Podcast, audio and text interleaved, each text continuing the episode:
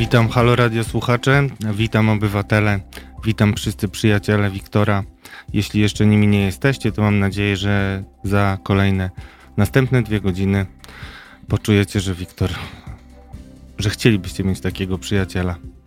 Wiktor dla mnie nie był przyjacielem, był dla mnie bratem, ale powiem wam o tym przez najbliższe dwie godziny na tyle dużo, że na pewno wszystko zrozumiecie. Halo Radio. No cześć kochani. Bardzo Wam dziękuję, że jesteście z nami. Widzę Was e, wszystkich. Cześć Paweł Rób, cześć Magwyspa, cześć Ola, cześć Kimer. Witam wszystkich nowych, bo jest nas znowu więcej i bardzo mnie to cieszy. E, pamiętajcie, mm, nasz numer telefonu 22 39 059 22 adres e, mailowy teraz małpa halo.radio.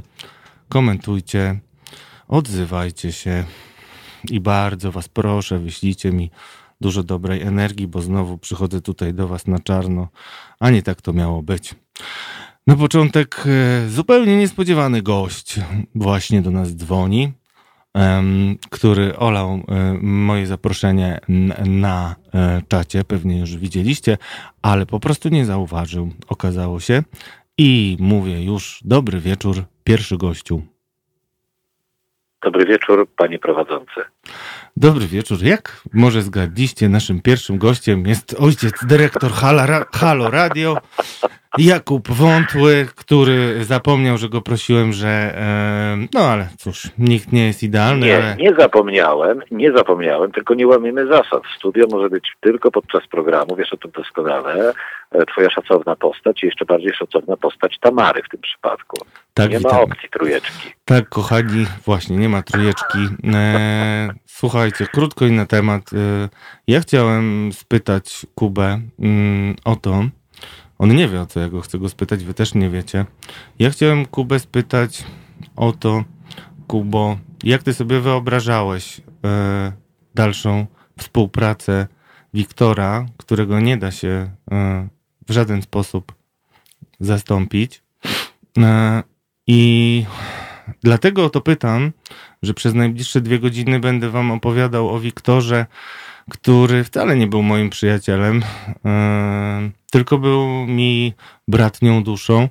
I kiedy zadzwoniłem do Kuby i potwierdziłem, że Wiktora już nie ma, to powiedziałem od razu, chciałbym zrobić o nim audycję i od razu wiedziałem, co będę chciał powiedzieć. A ty powiedz, ojcze dyrektorze, jak ty sobie to wyobrażałeś, a potem ja ci powiem, co tutaj można by było zrobić, żeby tę pustkę nie do wypełnienia jakoś jednak wypełnić.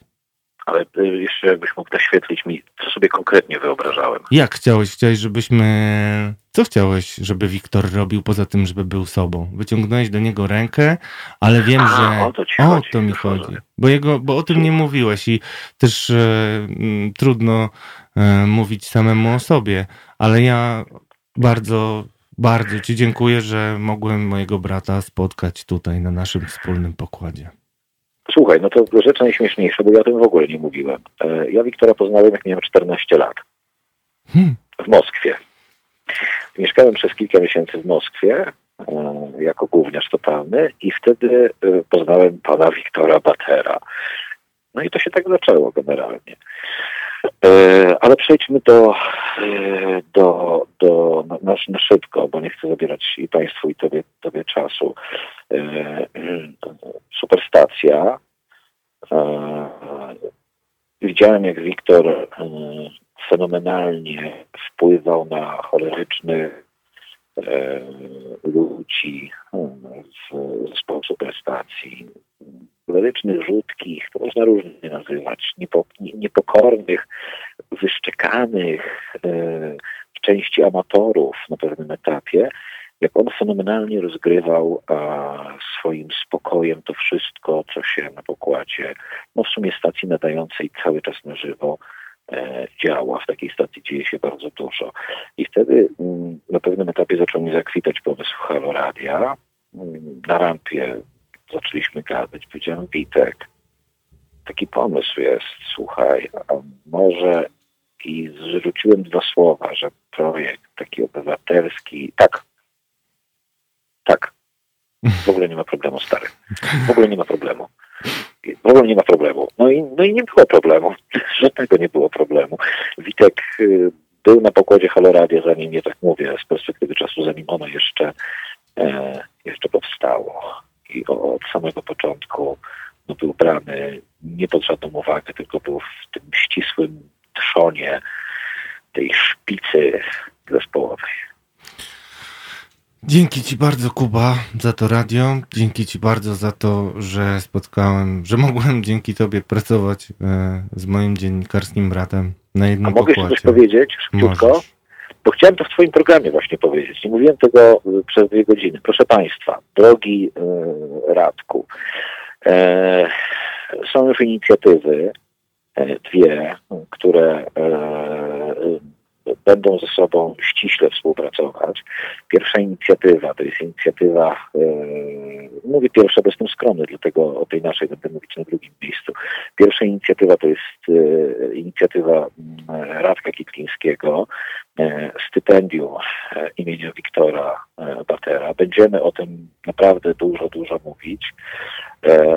Drugą inicjatywą jest coroczna nagroda imienia Witka Batera E, i tutaj e, swoje paluchy będą w tym maczać, e, jak wszystko dobrze pójdzie, a rozmawiamy o tym Dziennik Rzeczpospolita, e, Kolegium Civitas i Halo Radio oczywiście, E, więc dwie takie przewspaniałe, przecudowne e, inicjatywy, które będą upamiętniać e, Twojego brata, e, naszego przyjaciela, e, Witję Batera. No, jestem absolutnie, nie boję się tego powiedzieć, e, totalnie podniecony tym, co, co będziemy mogli zrobić, bo dodam tylko jeszcze, e, że kwestia corocznej nagrody imienia Witka Batera w planach, powiem Państwu e, i Tobie, że ma zakładać e, bardzo pomijany case związany z polskim dziennikarstwem. To znaczy dziennikarze do 30 roku życia, lokalni dziennikarze, którzy, tak jak Witek, ale w wersji lokalnej wkładają e, kije w mrowisko, nogę pod pociąg, rozpracowując różnego rodzaju lokalne układy. A wiedzcie Państwo, że lokalni dziennikarze w lokalnych mediach, szczególnie w prasie, są lokalnie najbardziej pomiatani i najbardziej gnębieni przez lokalne układy. I takim ludziom trzeba pomagać. I po to też jest Halo Radio. I to wszystko e, pod auspicjami Witi nie może się nie udać tutaj się nic nie może nie udać od pół roku z takim zespołem, jaki, jaki, jaki, jaki jest, z takimi ludźmi jak, jak, jak Radek, Tamara. Wszystko się musi udać. Dlatego sam trzymam kciuki za to i mam nadzieję, że będziecie z nami. Bardzo Ci dziękuję. Właśnie, Dzięki. właśnie cieszę się, że mogłeś to ujawnić. E, Czyli już mam pierwszego newsa, a ja jestem z takiego newsowego dziennikarstwa. Dzięki Ci jeszcze raz, Kuba, i dziękuję Dzięki, Ci, dzięki. Dziękuję Ci za ostry program. e, A teraz będzie trochę inaczej. I teraz bardzo zrobiłeś mi dobry podkład, bo ja e, chcę Wam opowiedzieć o Witku po to, żeby był inspiracją dla nas wszystkich i dla tych kolejnych pokoleń dziennikarzy, którzy mam nadzieję będą e, wyrastali z wspólnych wartości, które mamy tutaj w naszym radiu. Moi kochani, ojej, te, wszystko mi się posypało, chciałem wam powiedzieć, bo em, może tego nie widać, ale ja bardzo się skrupulatnie przygotowuję do każdego naszego spotkania. Przygotowuję sobie różne scenariusze, rozmówców, tematy z wyprzedzeniem na wiele tygodni. Em, Różne rzeczy wypadają, w końcu jakoś wszystko jak u Feliniego w ostatniej scenie pięknie śpiewa i tańczy. E, I tak myślę, że będzie dzisiaj. Cieszę się, że usłyszeliście o tym, że Witek zostanie z nami na zawsze jako ten, który stał się inspiracją po pierwsze dla nagrody, po drugie dla stypendium. E, I teraz opowiem Wam o tym, dlaczego Wiktor jest dla mnie tak ważny. Trochę o tym mówiłem e, w artykule Super Expressu naszej koleżanki Marty Wojniak. moim zdaniem wyjątkowym artykule, który udostępniałem e, na moim fanpage'u na Facebooku i powiem wam, że to był jeden z bardziej rozpowszechnionych tekstów ostatniego tygodnia. Dlatego bardzo wam dziękuję, że czytaliście. Bardzo Wam dziękuję, że jest Was tak dużo. E, udostępniajcie naszą transmisję. Bardzo mi zależy na tym, żebyście poznali mm, Witka, e, moją inspirację i faceta, który e, stał się moim z jednej strony ojcem chrzestnym dziennikarskim, a z drugiej strony dziennikarskim bratem, ponieważ moi drodzy, kiedy ja urodziłem się w 1981 roku, moja mama całe moje świadome życie pracowała w polskim radiu. I pracowała tam do śmierci, bo któregoś dnia po prostu umarła i nie przyszła na swój dyżur. Ale zanim w ogóle rozumiałem, co ona tam robi, e, a ten moment, e, kiedy mama stała się mm, ważnym punktem ważnym elementem takiej instytucji, która nazywała się Informacyjna Agencja Radiowa, którą już wspominał tutaj mój imiennik Radek Kietliński, to moja mama, która pracą żyła do samego końca i oddała jej naprawdę większą część swojego życia, opowiadała mi o takim Witku. I Witek był w moim domu e, po prostu codziennym bohaterem kolejnych barwnych anegdot, opowieści, zachwytów i peanów. E, I moja mama, która, moja mama Jolanta Gruca, którą wszyscy związani kiedykolwiek z radiem wspominają i pamiętają, właśnie opowiadała mi o Witku, mm, o baterze, bater, bater i opowiadała mi o nim tak barwnie i z takim uczuciem, e, że naprawdę poczułem, że to jest e, mój brat. Starszy brat, mądrzejszy brat, wzór do naśladowania, super inteligentny gość, przystojny, szarmancki, brawurowy, e, obdarzony niezwykłym poczuciem humoru. I bardzo dobrze zapowiadający się dziennikarz, bo tak o nim mówiła moja mama. I mój wielki szacunek dla mojej mamy i jej wyczucia co do ludzi właśnie między innymi został zbudowany na postaci Witka, który najpierw był dla mnie zwyczajnym e, reporterem polskiego radia, a o którym moja mama już wtedy mówiła: Zobaczysz, to jest wielki dziennikarz, on osiągnie wielkie rzeczy, i tak też się stało przez kolejne lata, o czym dzisiaj też e, moi rozmówcy będą mogli Wam trochę opowiedzieć. Także kiedy ja widziałem zachwyty mojej mamy nad e, Witkiem, no to trochę mu zazdrościłem i sobie pomyślałem, skoro mama jest taka dumna z tego Witka, no to ja też chcę być takim Witkiem. E, I chyba to bardziej niż cokolwiek innego było dla mnie motywacją do tego, żeby e, zostać dziennikarzem i chociaż poszedłem zupełnie inną drogą niż e, Wiktor, to, to był mój pierwszy dziennikarski idol. E, jak pewnie wiecie, mój ojciec, który odszedł pod koniec ubiegłego roku, też był dziennikarzem, ale mój ojciec głównie mnie zniechęcał do tego, żebym kiedykolwiek był dziennikarzem, E, a Wiktor e, był kimś takim, kim ja chciałem być. Dlatego, kiedy, mm, tak jak powiedziałem, usłyszałem, że mm, Wiktor odszedł z tego świata, a dowiedziałem się o tym z Messengera, mm, to od razu zadzwoniłem do Kuby i mówię: Kuba, czy to się stało? Kuba nie chciał mi mówić e, wiele, powiedział tak, to się stało. I ja wtedy Naprawdę niewiele myśląc powiedziałem, to ja zrobię o Witku program. I zrobię ten program i mam nadzieję, że mm, ten program zostanie z wami na zawsze i że będzie godnym jego upamiętnieniem. A, a żeby ta pamięć nie była tylko jakąś e, kupą kamieni i jakimś nudnym pomnikiem, wymyśliłem sobie, że mm, podzielę się z wami czymś, co jest naprawdę z największej głębi moich trzewi, czyli takim moim swoistym mm, modus operandi żegnania się z ludźmi, e, którzy odchodzą. I zachęcam Was do skorzystania z tego patentu, ponieważ kiedy mm, żegnałem różne osoby, które odchodziły z tego świata, moim zdaniem do lepszego świata, to zawsze starałem się znaleźć coś, co oni mi zostawią na zawsze i coś, co będzie dla mnie źródłem siły, inspiracji, nadziei, czasem też smutku, mm, ale częściej radości. I takiego Witka mm, chcę Wam dzisiaj przedstawić. I chcę Wam też powiedzieć, że kiedy rozmawiałem z Witkiem jakieś dwa tygodnie temu ostatnio, a tak jak mówię, Witek nie był moim przyjacielem, był moim bratem.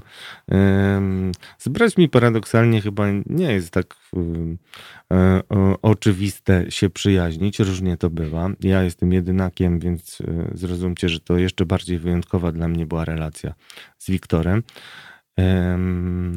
Kiedy rozmawiałem z Wiktorem ostatnio, to Wiktor był ewidentnie przy ścianie, mm, ale też byłem bardzo zaszczycony, że jednak do mnie dzwoni. Ja pierwszy do niego dzwoniłem zaraz po tym poście i, i po mojej mamie i, e, i rozmawialiśmy o różnych rzeczach, wspominaliśmy sobie, ale wtedy w tej ostatniej rozmowie naszej zaczęliśmy rozmawiać o pewnych planach, e, które mieliśmy, które e, nieco skomplikowała pandemia, a już zupełnie zagmatwała dziwaczna, mówiąc oględnie, polityka E, naszych władz, która zamknęła nas w domu i, i donikąd to jak na razie nie prowadzi.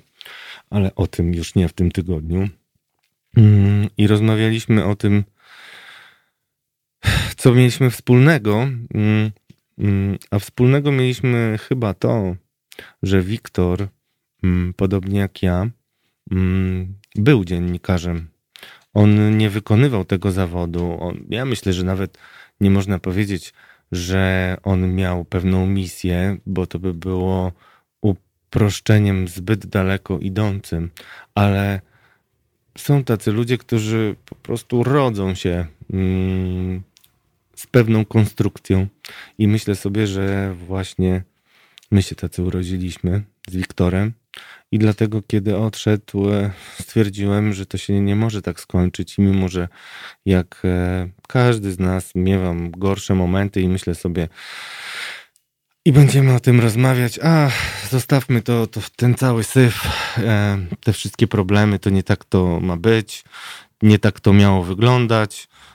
Szkoda naszej krwi, szkoda, szkoda naszego potu i łez na mm, tą marną scenę, która marnieje na naszych oczach. Ale jeśli mnie słuchacie, a widzę, że słuchacie mnie mm, konsekwentnie, to wiecie doskonale, że ja staram się w końcu widzieć początek. E, I ten koniec, który moim zdaniem na naszych oczach, jeśli chodzi o dziennikarstwo, nadchodzi, będzie też początkiem nowego dziennikarstwa, i to nowe dziennikarstwo chciałbym, żeby było udziałem ludzi, którzy zrozumieją, co jest jego esencją. I dzisiaj będziemy o tym rozmawiać e, z moimi gośćmi. E, mam nadzieję, że wszyscy się zmieszczą. Teraz poczytam jeszcze chwilę e, wasze komentarze, bo jest mi to potrzebne, żeby odtajać. Andres Stołp, witam cię znowu. Wiktor Bater nigdy nie odejdzie z Halo Radio. Jest postacią a wymiarową. Tylko my jesteśmy ułomni i nie widzimy, że cały czas jest z nami. Andrzej, powiem Ci coś śmiesznego moim zdaniem, na co y, dostałem zielone światło od Radka Kietlińskiego, mojego imiennika, y, kiedy powstawał tekst w Super Expressie o Witku, y, to zastanawialiśmy się wszyscy wspólnie, co by było najważniejszego do umieszczenia mm, w tym tekście, jakie sprawy powinno się szczególnie mocno wyboldować, wyłuszczyć i podkreślić. E, I zbieraliśmy też wspólnie rozmówców, którzy mieliby mm, ciekawe rzeczy i ważne do opowiedzenia o Wiktorze. E, I jeden z tych rozmówców e, odpisał tylko, to będzie taki powiedzmy luźny cytat, bo nie pamiętam dokładnie jak to było, ale powiedział tylko go tam przypadkiem nie postawcie jakoś za bardzo na pomniku, bo będzie nas straszył po nocach. I kiedy opowiedziałem to dzisiaj Radkowi, to Kietnickiemu, z którym rozmawiałem y, i który teraz y, opiekuje się y, bliskimi, żoną byłą i matką Leona, mm, to właśnie Radek mi powiedział, że to było właśnie takie bardzo w stylu Wiktora. E, więc dlatego wam o tym mówię. E, Jan Kostkowski prosi, żebym dawał ciekawostki z, moim, z moich kontaktów z Wiktorem. Janku, ja, mm, ważniejsza jest opowieść niż e, opowiadający. Ja chciałbym, żeby tą opowieść e, utkali nasi rozmówcy, e, którzy e, myślę, że już zaraz ich wywołamy. Naszą pierwszą rozmówczynią będzie Anna Godzwon. Mamy już Anię Godzwon która za zgodziła się opowiedzieć o właśnie tym pierwszym etapie dziennikarskiego życia e, Wiktora. E, Aniu, czy my się już słyszymy? Dobry wieczór. Dobry wieczór, słyszymy się. Jak miło twój radiowy głos po latach słyszeć. Dawno cię nie słuchałem w słuchawkach. E, Aniu, e, z kolei Ania jest mi e, równie długo znana. Już nie będę wam opowiadał, jak jako nastolatek patrzyłem na nią z pewnym um, uwielbieniem. Takie rzeczy to możesz opowiadać, jak będziesz robił o mnie audycję. Nie, nie, nie, nie, nie, nie, nie, nie. To się absolutnie nie śpieszę z tym. Aniu... Aniu, e, e, przedstawiamy Cię jako było, byłą dziennikarkę e, informacyjnej agencji radiowej. Tam też poznałaś Wiktora i tam też byłaś bardzo ważną postacią. Pracowałaś tam wiele, wiele lat. Nie pamiętam ile, więc nam powiesz pewnie zaraz. No tak, ponad 15 lat spędziłam w, w Jarze i, i tak naprawdę to dziennikarzem się jest i, i nigdy się nie przestaje być. Nawet jeśli przechodzi się na inne strony mocy, tak jak ma to miejsce w, w moim życiu. E, przyszłam do Jaru w czerwcu 93 roku e, i Wiktor już tam był. E, I otaczał go taki nimb faceta, który, no właśnie, już był na wojnie, był w Sarajewie z konwojem Equilibr, jak pamiętam, z naszym wspólnym Radką e, znajomym, przyjacielem Michałem Chodowskim. E, no i to widać było, że to był ktoś. Jak się po prostu weszło do newsroomu, to można było na wiele innych osób nie zwrócić uwagi, ale na Wiktora tak. Zresztą spora część dziewczyn w Newsroomie się e, w nim, e, w nim dużyła. Ja nie, bo w moim typie e, męskim nie był, ale on sobie wybrał najpiękniejszą dziewczynę, też Anię, tak. ze wszystkich, które były wtedy, wtedy w Newsroomie i tworzyli z piękną, absolutnie piękną parę. Wiktor był, właśnie trudno powiedzieć był, kurczę. Wiktor to był dziennikarz przez bardzo duże D.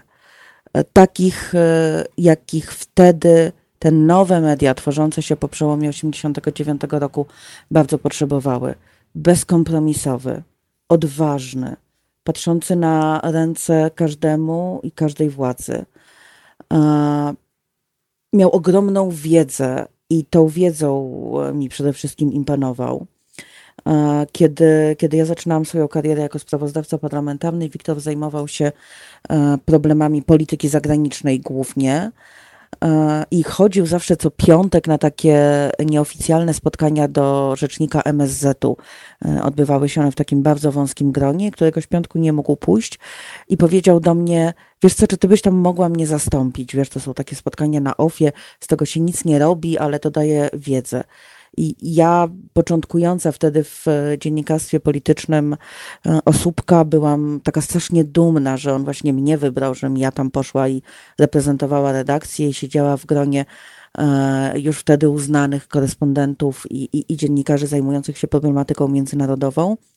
E, I potem jeszcze kilka razy mnie o to zastępstwo prosił. Czasami prosił, żebym coś tam dogrywała jeszcze e, w MSZ do jakiegoś materiału, co było mu potrzebne, i, i, ja byłam z tego tak strasznie dumna, i że, no, że mi zaufał po prostu, że wiedział, że nie dam plamy. E, I łączyły nas wspólne imprezy dziennikarskie, których wtedy w Jarze nie brakowało. E, kiedy po skończonej pracy jeszcze mieliśmy siebie mało wszyscy i musieliśmy jeszcze gdzieś pójść pogadać, przegadać dzień, e, obgadać dni następne i, i takie zdjęcia ze wspólnych imprez e, oglądałam po tym, jak, jak dopadła mnie ta straszna wiadomość. Też na Messengerze, to jakiś znak czasów, że kiedyś byśmy do siebie dzwonili po stacjonarnym, a, a teraz takie informacje dostajemy w taki trochę bezduszny sposób. No właśnie i i Wiktor, bo słuchałam, jak ty mówisz Witek, Witek. E, myśmy w Jarze nigdy do niego tak nie mówili. No ja też tak mówię, ja to, to też pamiętam, zawsze mówiłem Wiktor, to no prawda. Właśnie, ale... albo Wiktor, tak. albo Bater, albo Witia. E, I, I on tak zawsze będzie. Zawsze będzie i myślę, że mm, chciałem cię przede wszystkim poprosić, e, zwraca moją uwagę to, co teraz mówisz, mm, że przy Witku każdy chciał być lepszy. Znaczy, on ciągnął tych ludzi w górę. To się czuło, że kiedy stałeś koło niego, to nie mogłeś zawieść. I z kim bym nie rozmawiał, przygotowując się do tej audycji, a teraz to słyszę od ciebie i dlatego widzę, że to jest jego absolutna cecha, którą powinniśmy powiedzieć, to miał coś takiego, że nie chciało się go zawieść. I bardzo się cieszę, że o tym mówisz, ale też skoro już powiedziałaś o tym, że dziennikarzem się rodzi i pewnie się dziennikarzem, dziennikarką jak ty umiera, e, w sensie kiedyś umrzemy. Jak to jest e, i co, mm, co ci podpowiada twoja kobieca intuicja, ale także dziennikarska dusza, bo ten ból Patera e, był bardzo wyraźny e, i ta ściana, i ta bezkompromisowość na pewno bardzo go męczyła i to mogę poręczyć, mm, ponieważ było to też tematem naszej ostatniej rozmowy. Ja, mm, tak jak Wam powiedziałem, chcę Was po tej audycji zostawić z mm, źródłem inspiracji. Chcę, żeby każdy z Was E, mógł poczuć przynajmniej przez chwilę to, o czym ty i moi rozmówcy mówiliście, czyli e, co takiego jest w tym naszym zawodzie, co jest e, takie, mm, czego nie da się w normalnych rozmowach powiedzieć, a po takich dramatycznych zdarzeniach jakoś słowa do gardła napływają. Co jest takiego ważnego w byciu dziennikarzem, Twoim zdaniem? E, wiesz, Radku, ja chcę jeszcze powiedzieć o tym, że e, no ja to byłam sobie taką zwykłą dziennikarką sejmową. Tak, chodziłam do tego Sejmu. Moim największym problemem było to, czy przejdzie poprawka, czy wniosek mniejszości, e, czy poseł A powiedział coś o pośle B i odwrotnie. E, I czasami były takie wydarzenia jak powódź, które gdzieś tam z tych e, urzędniczych szczytów relacjonowałam, czy pielgrzymki papieża, które, e, które były dla nas no, zupełnie innym, w sensie duchowym i, i każdym innym wydarzeniem. A Wiktor jeździł na wojnę. Wiktor jeździł tam, gdzie był konflikt, gdzie nasze problemy były tymi e, słynnymi, wyszydzanymi i dobrze problemami pierwszego świata, bo on widział prawdziwy ból, prawdziwą cierp prawdziwe cierpienie, prawdziwą wojnę e, i wszystko to, co e, my sobie nawet wyobrazić tego nie możemy. On tam jeździł, e, nie chcę powiedzieć, że on tym żył, ale on to wszystko przywoził ze sobą z powrotem. E, my nie byliśmy w tak bliskiej relacji, y, żeby on opowiadał o tym, jak to jest naprawdę. Kiedy się wraca i przywozi się ze sobą tych wszystkich ludzi, ich historie, e, te wszystkie trupy także. E, ale wszyscy, którzy go choć trochę znaliśmy, mieliśmy takie poczucie, że, że on to w sobie nosi i że gdzieś pod tą maską twardego faceta, takiego też e, trochę przypakowanego, e, z taką mocną figurą i posturą, chociaż całkiem drobnego, bo myśmy byli prawie równego wzrostu, ja tam mam 1,64 m bez obcasów. ale on w sobie nosił jakąś taką ogromną kruchość i delikatność. I jak się w tobie odkładają takie rzeczy, myślę sobie, to szukasz jakiegoś sposobu, żeby sobie ze swoimi demonami poradzić. I, i, my je sobie wszyscy nosimy. I, I każdy musi sobie. I każdy z nas radzi sobie sam. Może nie musi. Każdy z nas radzi sobie sam tak, jak potrafi. I Wiktor sobie radził w taki czy inny sposób, ale zawsze, kiedy go spotykałam, a ostatnim czasem spotykaliśmy się e, najczęściej, kiedy jeszcze e, był szefem w jednej z telewizji, która, do której ja chodziłam opowiadać o wyborach bardzo często i tam się spotykaliśmy, e, także ja wysiadałam z taksówki, która mnie przywoziła, a Wiktor zawsze stał na schodach i palił papierosa, on zawsze palił. I, i, i ten Pecik to też taka, taka jego nieodłączna część i, i zawsze się uścisnęliśmy serdecznie i wymieniliśmy jakieś e, naprawdę serdeczne uwagi o nas, o, o życiu. E, I, i pozdrawialiśmy naszych wspólnych przyjaciół i no i właśnie. I, i no potem się ta telewizja skończyła i Wiktor mi spadł z pola widzenia, chociaż e, różni nasi wspólni znajomi donosili o tym, co się z nim dzieje. I no i czułam taką bezradność. E, I tą bezradność nie wszyscy zrobić. Tak, ale to nie jest tak. Zrobić. Znaczy, no ty byłeś też w trudnej nawet... sytuacji. Ja przepraszam, że ci wchodzę w mhm. słowo, ale ty, ty, bo chcę, żebyś też wiedziała i chcę też nawiązać do mm, poprzedniej audycji, którą ja trochę kontynuuję, bo... Kuba Wątły bardzo, bardzo dużo gorzkich słów mm, wylał na naszych e, kolegów z branży dziennikarskich, którzy jednak e, Wiktorowi nie pomogli. E, a na szczęście mm, mówimy o tym także dlatego, że zarówno ty jesteś taką osobą, która nie odmawia pomocy w różnych trudnych sytuacjach naszym kolegom z branży, i to mogę powiedzieć głośno, e, ale także no, tobie też e, koledzy pomogli. I też chciałbym, żeby e, ta gorycz, którą roznaliśmy w poprzedniej godzinie, miała też wymiar taki, że jednak życie jest słodko-gorzkie i bywają takie osoby jak ty i wielu innych i warto być właśnie w tych grupie, e, w tej grupie ludzi słodkich, a nie gorzkich. Ania, bardzo Ci dziękuję. Nie wiem, czy chcesz jeszcze coś więcej powiedzieć. Wiesz, że ja tak. jestem radiowcem tak jakby e, spontanicznie, więc może Ty Nie, Ty masz radio wyssane z mlekiem matki, Radku, więc nie możesz tak mówić, bo e, nie jest tajemnicą, że poznaliśmy się dzięki Twojej mamie, która, która też pracowała w Jarze i była już tam, kiedy, kiedy ja przyszłam i otoczyła mnie wielką sympatią, ciepłem opieką, taką matczyną także, e, kiedy, kiedy ja stawiałam pierwsze kroki tam i, i kiedy Wiktor już był.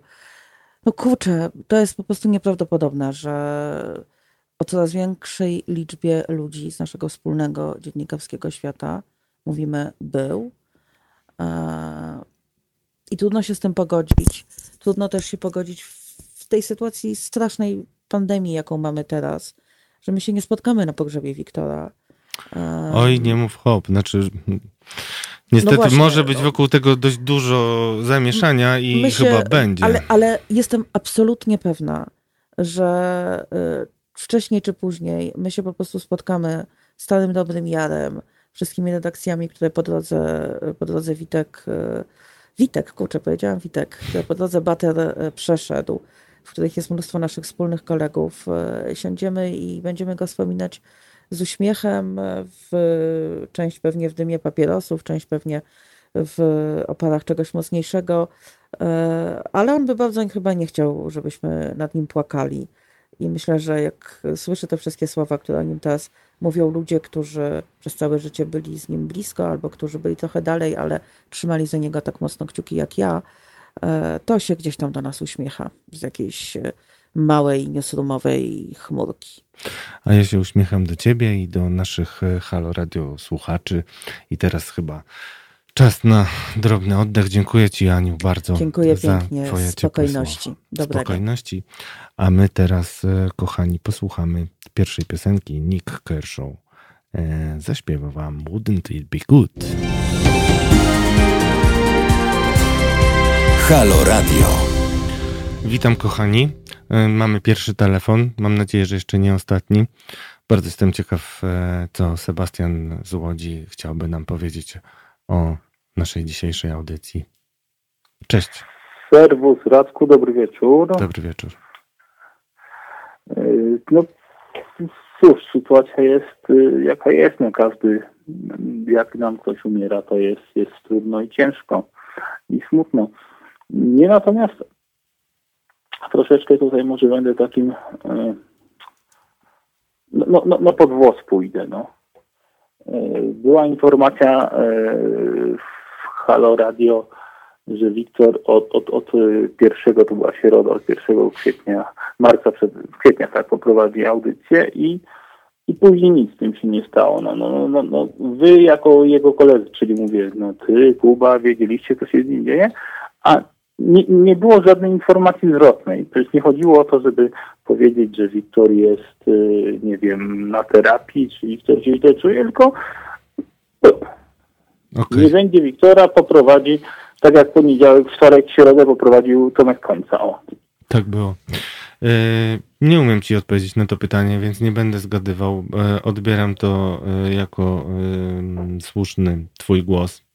Natomiast jak pewnie się domyślasz, no, były obiektywne problemy no, z tym związane, że no Wiktor się nie pojawił i już się nie pojawi. Także mm, przyjmuję to oczywiście, jesteś naszym słuchaczem, mm, będziemy tego bardziej pilnować i mam nadzieję, że nie będziemy mieć więcej takich okazji no nie, oby nie, oczywiście.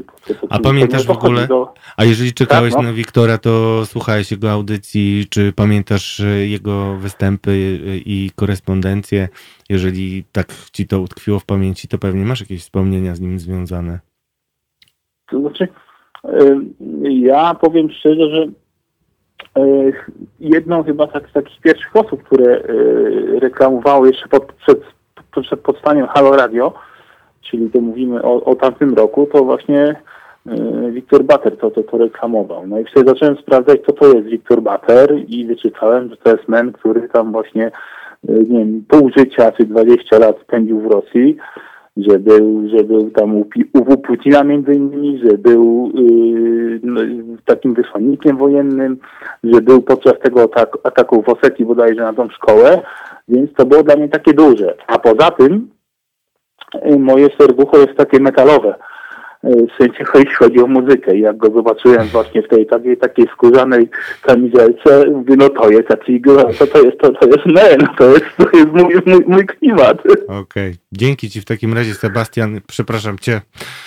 Jest mi strasznie przykro, że nie usłyszymy e, Wiktora na żywo, ale e, teraz e, zapraszam Cię, posłuchaj jeszcze o tym, e, czym chciałbym, żeby Wiktor stał się dla Was. Dzięki Ci i dobrej nocy. Trzymaj Również się. E, wszystkiego dobrego. Do usłyszenia.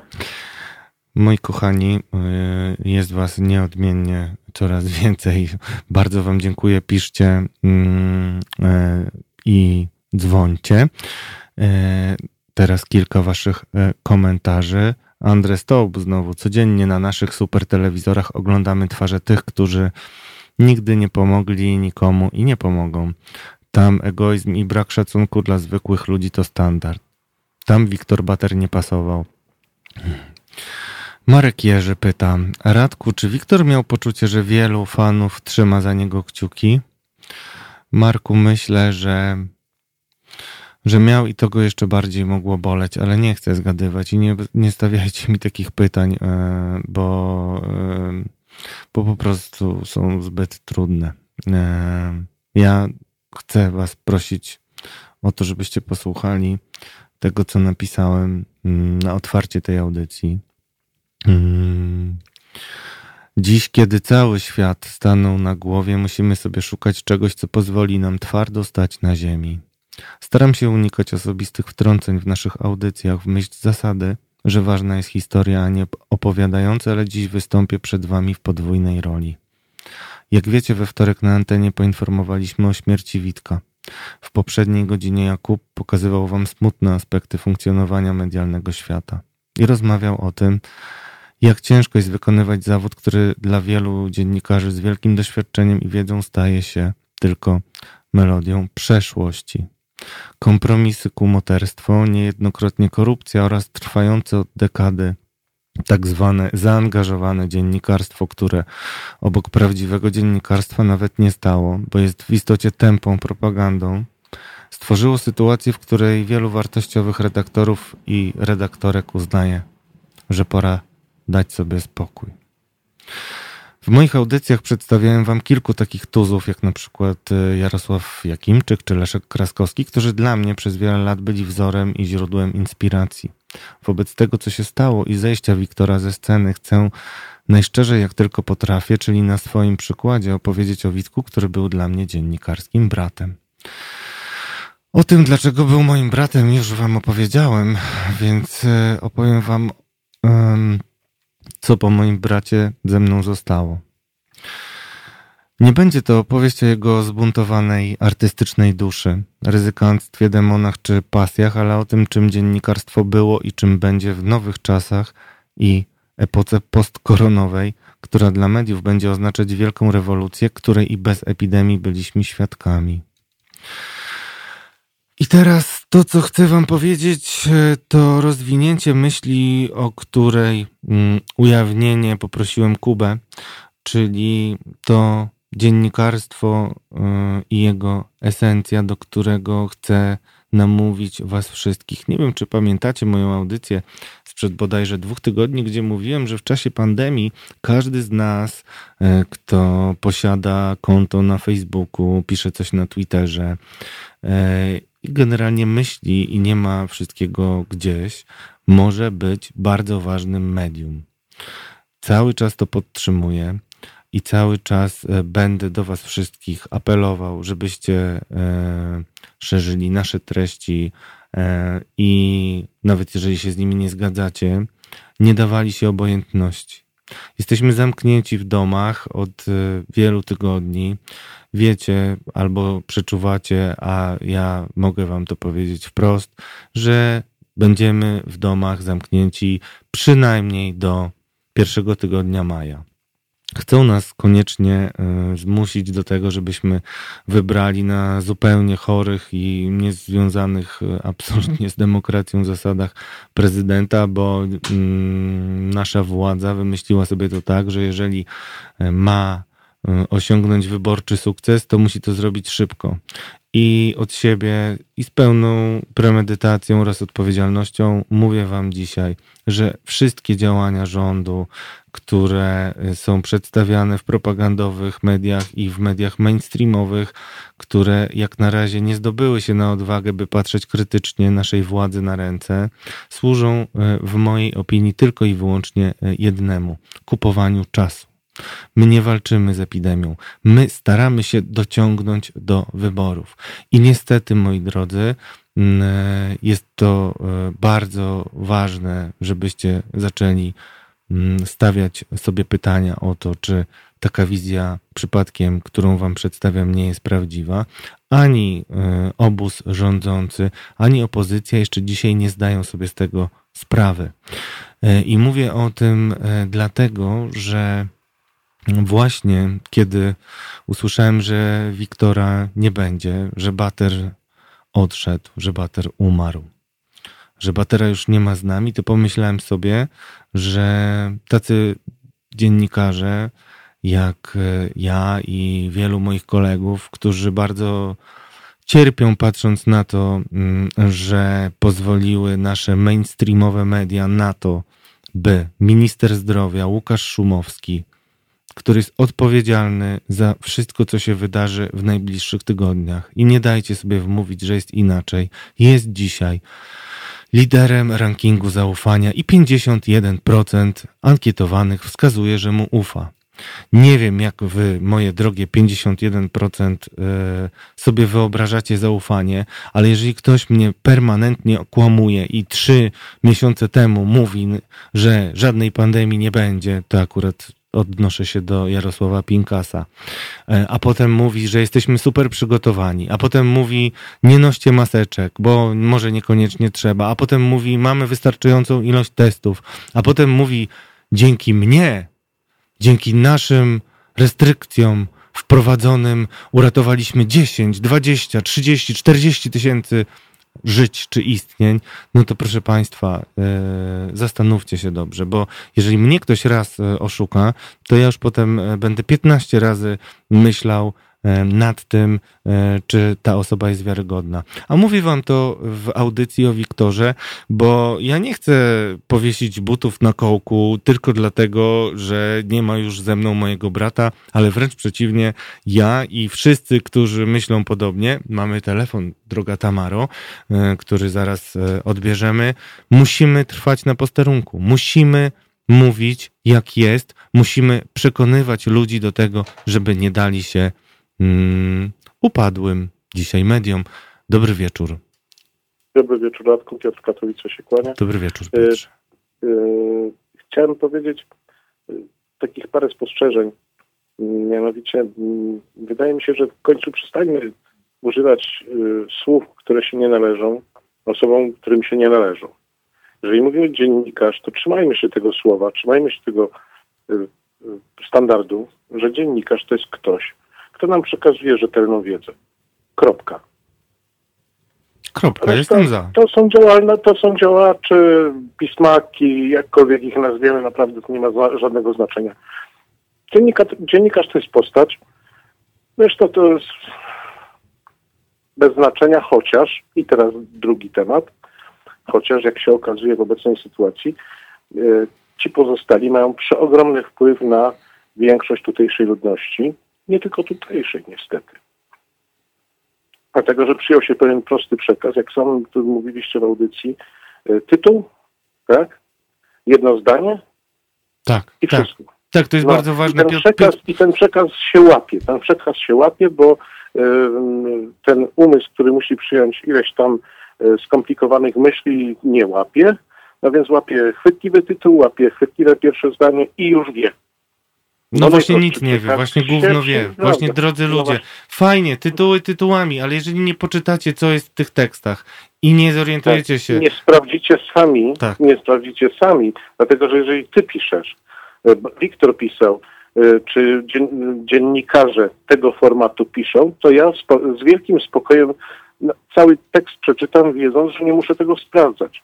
Natomiast jak słyszę, czytam e, tytuł, pierwsze zdanie, postaci, która gdzieś tam funkcjonuje i y, tam wklepuję te parę liter na klawiaturę, to natychmiast sprawdzam w parunastu źródłach, żeby wiedzieć, czy to ma jakąkolwiek wartość.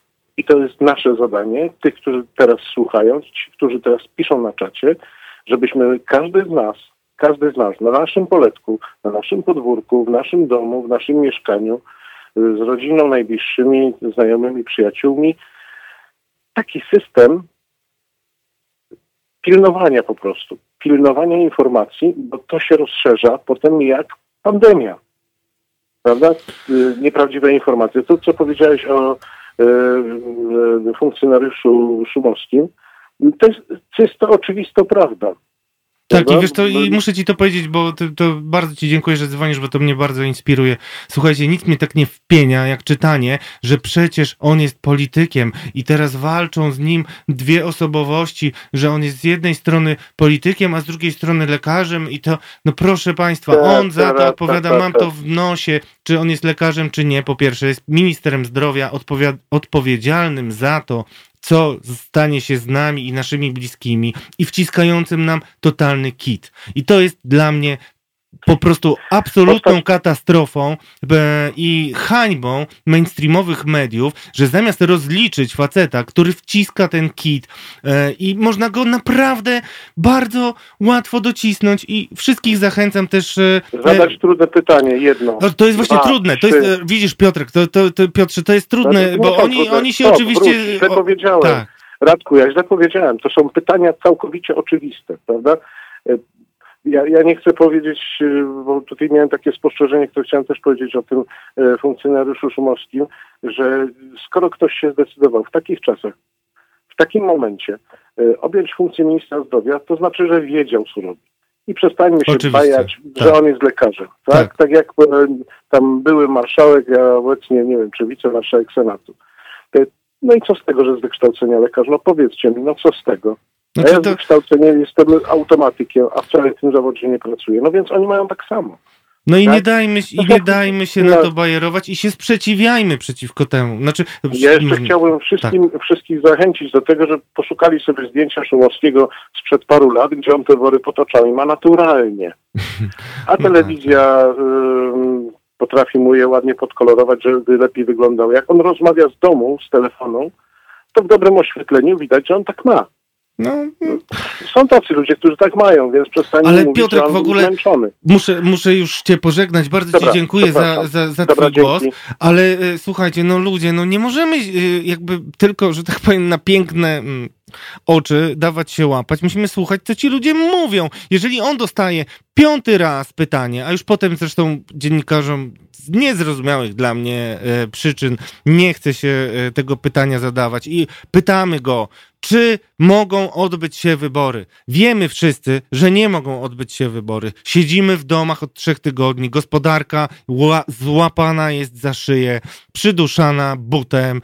E, my nie wiemy, kiedy wyjdziemy, kiedy będziemy mogli e, pójść do pracy, a jedynym tematem są wybory. I co słyszymy od e, naszego pana ministra, że on dopiero będzie analizował i będzie analizował, nie wiem ciągle jakie dane, i da nam odpowiedź o tym, że czy wybory mogą się odbyć, czy nie mogą się odbyć, w sensie, czy są bezpieczne, dopiero, dopiero nie wiem, na początku maja. No ludzie, kochani, na jakiej podstawie on ma podjąć tą decyzję. Na, jak, na podstawie jakich danych? No spytajcie go o to do cholery jasnej. I nie mówmy już, że on nie może dać rekomendacji, jeżeli on idzie do Sejmu i tam podnosi głos, podnosi rękę i głosuje za korespondencyjnym e, głosowaniem, które ma otworzyć... E, co jest marzeniem ściętej głowy, pamiętajcie moje słowa, e, ma otworzyć drogę do przeprowadzenia wyborów. No po co go w ogóle jeszcze pytać? On już za tym zagłosował. To co mnie interesuje dzisiaj jego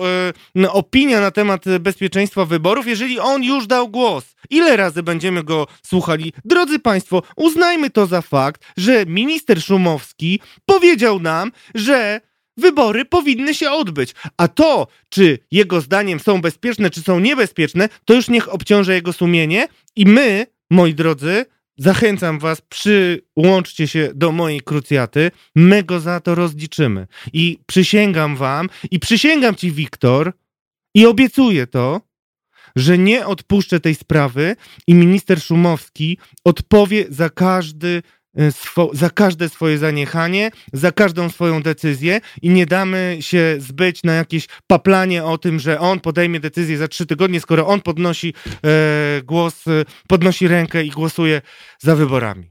Tak? Mamy to jasne? Moi kochani, bardzo was proszę, przestańmy myśleć i czekać na e, wyjaśnienie sprawy, która jest już dawno wyjaśniona, tak? Bo bardzo was proszę, tutaj obudźcie się na forum, e, napiszcie posty na swoich wallach, bądźcie mediami, bądźcie dzisiaj wsparciem prawdziwych dziennikarzy i powiedzcie jak jest, bo jak jest każdy widzi. I nie musicie przeczytać headline'ów, na tym czy innym portalu i nie musicie usłyszeć e, i przeczytać na pasku wiadomości, że minister rekomenduje e, wybory lub ich nie rekomenduje, bo on już to zrobił głosując w Sejmie. Tak, mamy zgodę.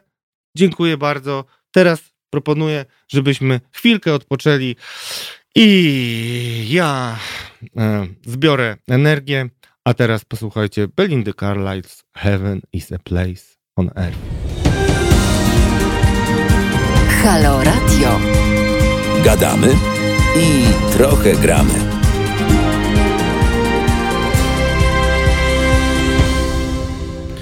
Dobry wieczór, halo radio słuchacze. Trochę się zagotowałem, będę się jeszcze gotował później, a teraz e, trochę na moje rozdygotane serce, mm, kojący wpływ będzie miała opowieść e, Arlety Bojkę, e, która była e, jedną z dwóch dziennikarek, które napisały po odejściu Wiktora, że był e, dla nich e, kimś w rodzaju nauczyciela. Dobry wieczór, Arleto. Dobry wieczór, dobry wieczór Państwu. Arleta Bojkę, wieloletnia korespondentka e, z Moskwy. Naprawdę postać wielkiego formatu. Dziękuję, że znalazłaś dla nas czas i dziękuję Ci też bardzo za to, że, że napisałaś tych parę ciepłych słów o Wiktorze. No i teraz opowiedz nam o tym, kim Wiktor był dla ciebie, jak go poznałaś i proszę cię bardzo, powiedz mi to, co mm, mi uświadomiłaś, czyli jak to się stało, że Wiktor Bater, mój, mój kochany brat, robił z ludźmi coś takiego, że ciągnął ich w górę i sprawiał, że chciało się być właśnie tak dobrym, co najmniej, e, jak on był dobrym dziennikarzem i człowiekiem. To ja zacznę od tego, jak poznałam Wiktora e, za, zaocznie poniekąd, czyli jak przyszłam na swoje pierwsze praktyki do wiadomości TVP w 1 września 2004 roku, to zaczęłam tą przygodę swoją z telewizją właśnie od oglądania Wiktora Batera w konkurencyjnej stacji, czyli w tvn jako jedynego dziennikarza, który był w Biesłanie, który był na miejscu. I myślałam sobie wtedy, że o matko, jakie to musi być e, niesamowite uczucie być jedynym dziennikarzem z danego kraju, jedynym poniekąd źródłem informacji takiej bezpośredniej. E, potem oczywiście była ta cała historia, kiedy wszyscy myśleli przez na szczęście krótką dosyć chwilę, że, że Wiktor Bater nie żyje. A powiedz, powiedz czym był Biesłan, bo też może niektórzy jeszcze nie słyszeli, chociaż wątpię, bo Biesłan był wyjątkowym e, wydarzeniem w historii świata i w historii Rosji i właśnie tam e, Wiktor został ranny i to nie tylko na ciele, zdecydowanie atak terrorystyczny na szkołę w Biesłanie e, to było tyle niesamowite wydarzenie, że tam po prostu jako zakładnicy zostali, zostały wzięte dzieci.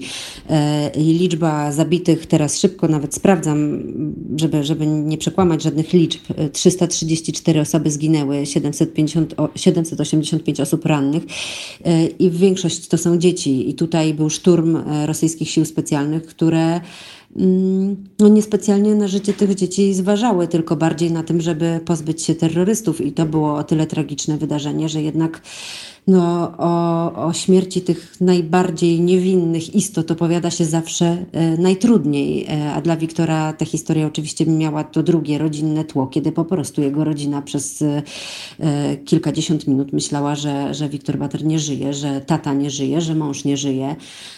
I, i pomijając wszystkie wynoszone dziecięce ciała, całą tą otoczkę tego szturmu, kiedy on był naprawdę bardzo blisko, no to takie rzeczy po prostu no, nie mogą nie pozostawić śladu. Więc to, było, tak, to był taki moment, w którym ja poznałam Wiktora Batera z telewizora, jako dziennikarza, który jest na miejscu, który pewnym sensie z zimną krwią, e, bo trudno naprawdę w takich sytuacjach często e, zachować tę zimną krew, żeby opowiadać to, co się dzieje, a po prostu nie usiąść i się nie rozpłakać. E, doświadczyłam tego sama później, więc wiem, jak dużą to musiało być dla niego sztuką, a przynajmniej sobie wyobrażam. I, I, to było takie moje pierwsze spotkanie z jego pracą. Bezpośrednio poznałam go, go kiedy on zaczął pracować w telewizji polskiej. Po rozstaniu z TVN-em był wtedy absolutną gwiazdą w Polsce. Mm, billboardy z jego twarzą wisiały na ulicach Warszawy, e, okładki kolorowych pism krzyczały Wiktor Bater, więc był wtedy absolutną gwiazdą dziennikarstwa, rozpoznawaną bardzo szeroko.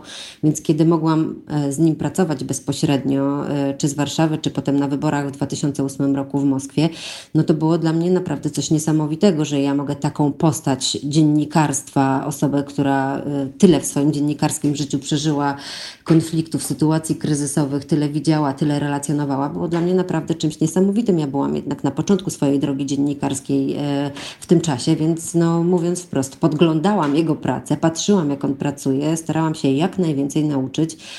E, ale ja napisałam rzeczywiście na Twitterze, że był moim, jednym z moich dziennikarskich nauczycieli, bo był, ale też, żeby była jasność, nigdy w taką rolę mentora się nie wcielał. E, tak po ludzku Wiktor był dla mnie w wielu momentach życia po prostu przyjacielem. Były okresy, kiedy mieliśmy więcej kontaktu, takie okresy, w których mieliśmy mniej kontaktu, ale miałam takie poczucie, że mogę do niego zadzwonić o drugiej w nocy i on mi pomoże, jeśli tej pomocy będę potrzebowała. Ale w tym momencie, kiedy, kiedy zaczęłam z nim pracować, e, to po prostu był dla mnie kimś do naśladowania. I to, co było niesamowite i naprawdę no, miałam okazję pracować obok czy z wieloma dziennikarzami, był niezwykły pod tym względem, że on wszystko robił jakby od niechcenia. Wszystko mu wychodziło spod palca, wszystko było dobre, co jest ważne. Wszystko było mm, takie, że inni dziennikarze mu zazdrościli. Ja kiedyś rozmawiałam e, z innym kolegą, e, dziennikarzem w Moskwie, który mówi, my możemy codziennie robić materiał, a Bater może przez dwa miesiące nie robić nic, a na końcu to on zrobi ten materiał, który wszyscy zapamiętają. I nie było to absolutnie dziełem przypadku, bo to, co mogę wam powiedzieć, obserwując go od e, okresu wręcz e, e, e, Wiktor miał wszystko przemyślane. Wiktor czytał non-stop, Wiktor rozmawiał, potrafił dojść do ludzi, potrafił e, wzbudzić ich e, zaufanie. I ja osobiście nie znam ludzi, którzy, których Wiktor by zawiódł. Wiktor bywał naprawdę ciężkim facetem, e, który poranki miewał mm, nieznośne i, ale nigdy, nigdy nie spotkałem się z żadnym jego fejkiem, e, nigdy nie spotkałem się e, i o tym będzie jeszcze nasz ostatni gość mówił, z jego zachowaniem, żeby on kimś pomiatał, gardził. Ja takich sytuacji nie znam, chociaż być może się zdarzyły tak jak tak jak każdemu się pewnie trochę zdarzają szczególnie. Może ja powiem tak. inaczej. Wydaje mi się, że mm, to mm, było trochę tak, że Wiktor był trudnym rozmówcą, e, był trudnym rozmówcą również dla swoich kolegów dziennikarzy i również dla swoich kolegów dziennikarzy, z którymi musiał pracować. Nie znosił głupoty i dawał temu jasny wyraz. E, więc jeżeli dostawał głupie polecenie, to mówił jasno i e, głośno i wyraźnie, że jest to głupie polecenie, co oczywiście powodowało również konflikty w jego pracy zawodowej. On też nie znosił podejścia do dziennikarstwa, jeżeli rozmawiamy o dzisiejszej kondycji mediów, do takiego rzemieślniczego podejścia do dziennikarstwa. Jeżeli się działo, nie było dyskusji, Wiktor mógł pracować rzeczywiście od rana do nocy i, i nie spać, nie jeść i cokolwiek ale mm, no mamy 24-godzinne e, stacje telewizyjne, informacyjne, które rzeczywiście właściwie od, od rana od 6 do 24, a czasami dłużej jak trzeba, e, nadają informacje na żywo i często te live'y się powtarzają, wejścia na żywo się powtarzają i czasami są rzeczywiście trochę wymuszone. On tego nie znosił. Bardzo ciężko byłoby go do tego namówić, e, chociaż po prostu charakter ten pracy wielokrotnie tego wymagał, ale on chciał robić rzeczy inne, on chciał robić rzeczy wartościowe wartościowe mm, i bardzo się bronił przed właśnie takim traktowaniem go jako zapychanie anteny i zapychanie dziury antenowej. I to, to powiem szczerze, bardzo mm, jest mi bliskie podejście i wielu dziennikarzom, e, których znam. E, I pamiętajmy też, że nie jest łatwo sobie mm, w naszym zawodzie zdobyć pozycję, która pozwala nam robić te najważniejsze materiały. To, że Wiktor e, taką pozycję mm, osiągnął i o tym dzisiaj mówisz, ty laureatka Wiktora między innymi z 2014 roku i autorka fantastycznych wielu korespondencji, mm, myślę, że też wielu e, przyszłych e, mówisz. Ja bardzo, bardzo ci za to dziękuję. I chcę jeszcze poprosić cię mm, o jedno o jedno wspomnienie, e, kiedy Wiktor bardzo cierpiał, e, kiedy nie pojechał e, na wojnę do Gruzji. No tak, to rzeczywiście był taki okres w jego życiu, który był trudny pod wieloma względami, ale tak zawodowo mm, ja z nim rzeczywiście spędziłam no, pewnie, nie wiem, no na pewno y, wiele godzin, nie wiem, czy to były dziesiątki godzin, ale wielokrotnie o tym rozmawialiśmy, bo on po prostu tak okrutnie przeżywał to, że nie pojechał do Gruzji, że nie ma go w tym miejscu, że potem nie pojechał, jak było, było ogłoszenie przez Abchazję i Osetię y, niezależności od Gruzji. On po prostu czuł, że to jest jego teren, on tam powinien być. Y, stacja, w której pracował TVP, nie, nie wysłała go w to miejsce.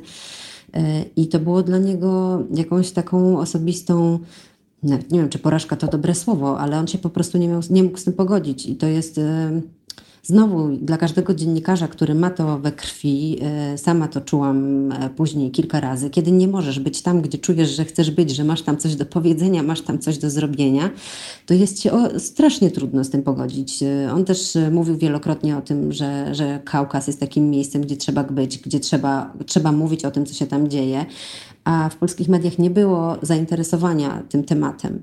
To było też co go bardzo, coś, co go bardzo bolało. Po prostu to był dziennikarz, który czuł to, gdzie trzeba być, czuł to, gdzie dzieje się coś ważnego, y, patrząc na to tak globalnie, jeśli chodzi o, o, rysowanie się tego świata, o taką globalną politykę, ale oczywiście ni niestety idzie to dalej w tym kierunku, jeśli chodzi o media że jesteśmy coraz bardziej skoncentrowani na sobie, a nie na tym globalnym widzeniu świata. I dlatego takim dziennikarzom jak e, Wiktor Bater było coraz trudniej w tym świecie dziennikarskim.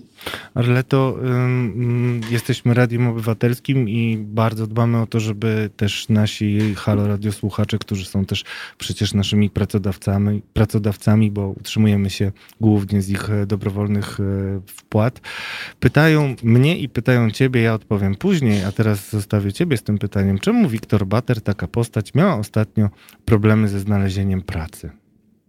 Hm. Powodów na pewno jest e, kilka. Jeden jest taki, o którym przed chwilą powiedziałam, że Wiktor Bater był jednak dziennikarzem, który nie chciał biegać po sejmowych korytarzach, nie chciał się zajmować konfliktami w polskiej polityce, co ja doskonale rozumiem, e, bo moje dziennikarstwo to jest też to dziennikarstwo zajmujące się światem. On chciał się zajmować światem, przede wszystkim wschodem oczywiście. Mm, no, jego ostatni program autorski, który miał w Superstacji też był poświęcony światu i audycje swoje również na, waszej antenie też e, często koncentrował wokół tych problemów wschodnich, bo to było to, na czym się znał, to co czuł e, i to, w czym potrafił się zrealizować i w czym uważał, że ma coś do powiedzenia. E, a mm, w mediach mainstreamowych, takie nazwijmy, jest coraz mniej miejsca na taką analizę, która nie wychodzi od Polski jako pępka świata, czy która nie koncentruje się wokół polskiej polityki. No, prawda jest taka, że jest po prostu coraz mniej na to miejsca, to raz. Dwa, że Wiktor, tak jak już też rozmawialiśmy nie był pewnie najłatwiejszym orzechem do zgryzienia dla swoich szefów, dlatego że miał jasno wyrobione własne zdanie, własne poglądy, z których nie chciał rezygnować i co też obserwowałam wielokrotnie, mówił to, co myśli, nawet jeżeli y, wiedział doskonale, że działa to na jego niekorzyść, taką niekorzyść zawodową, finansową.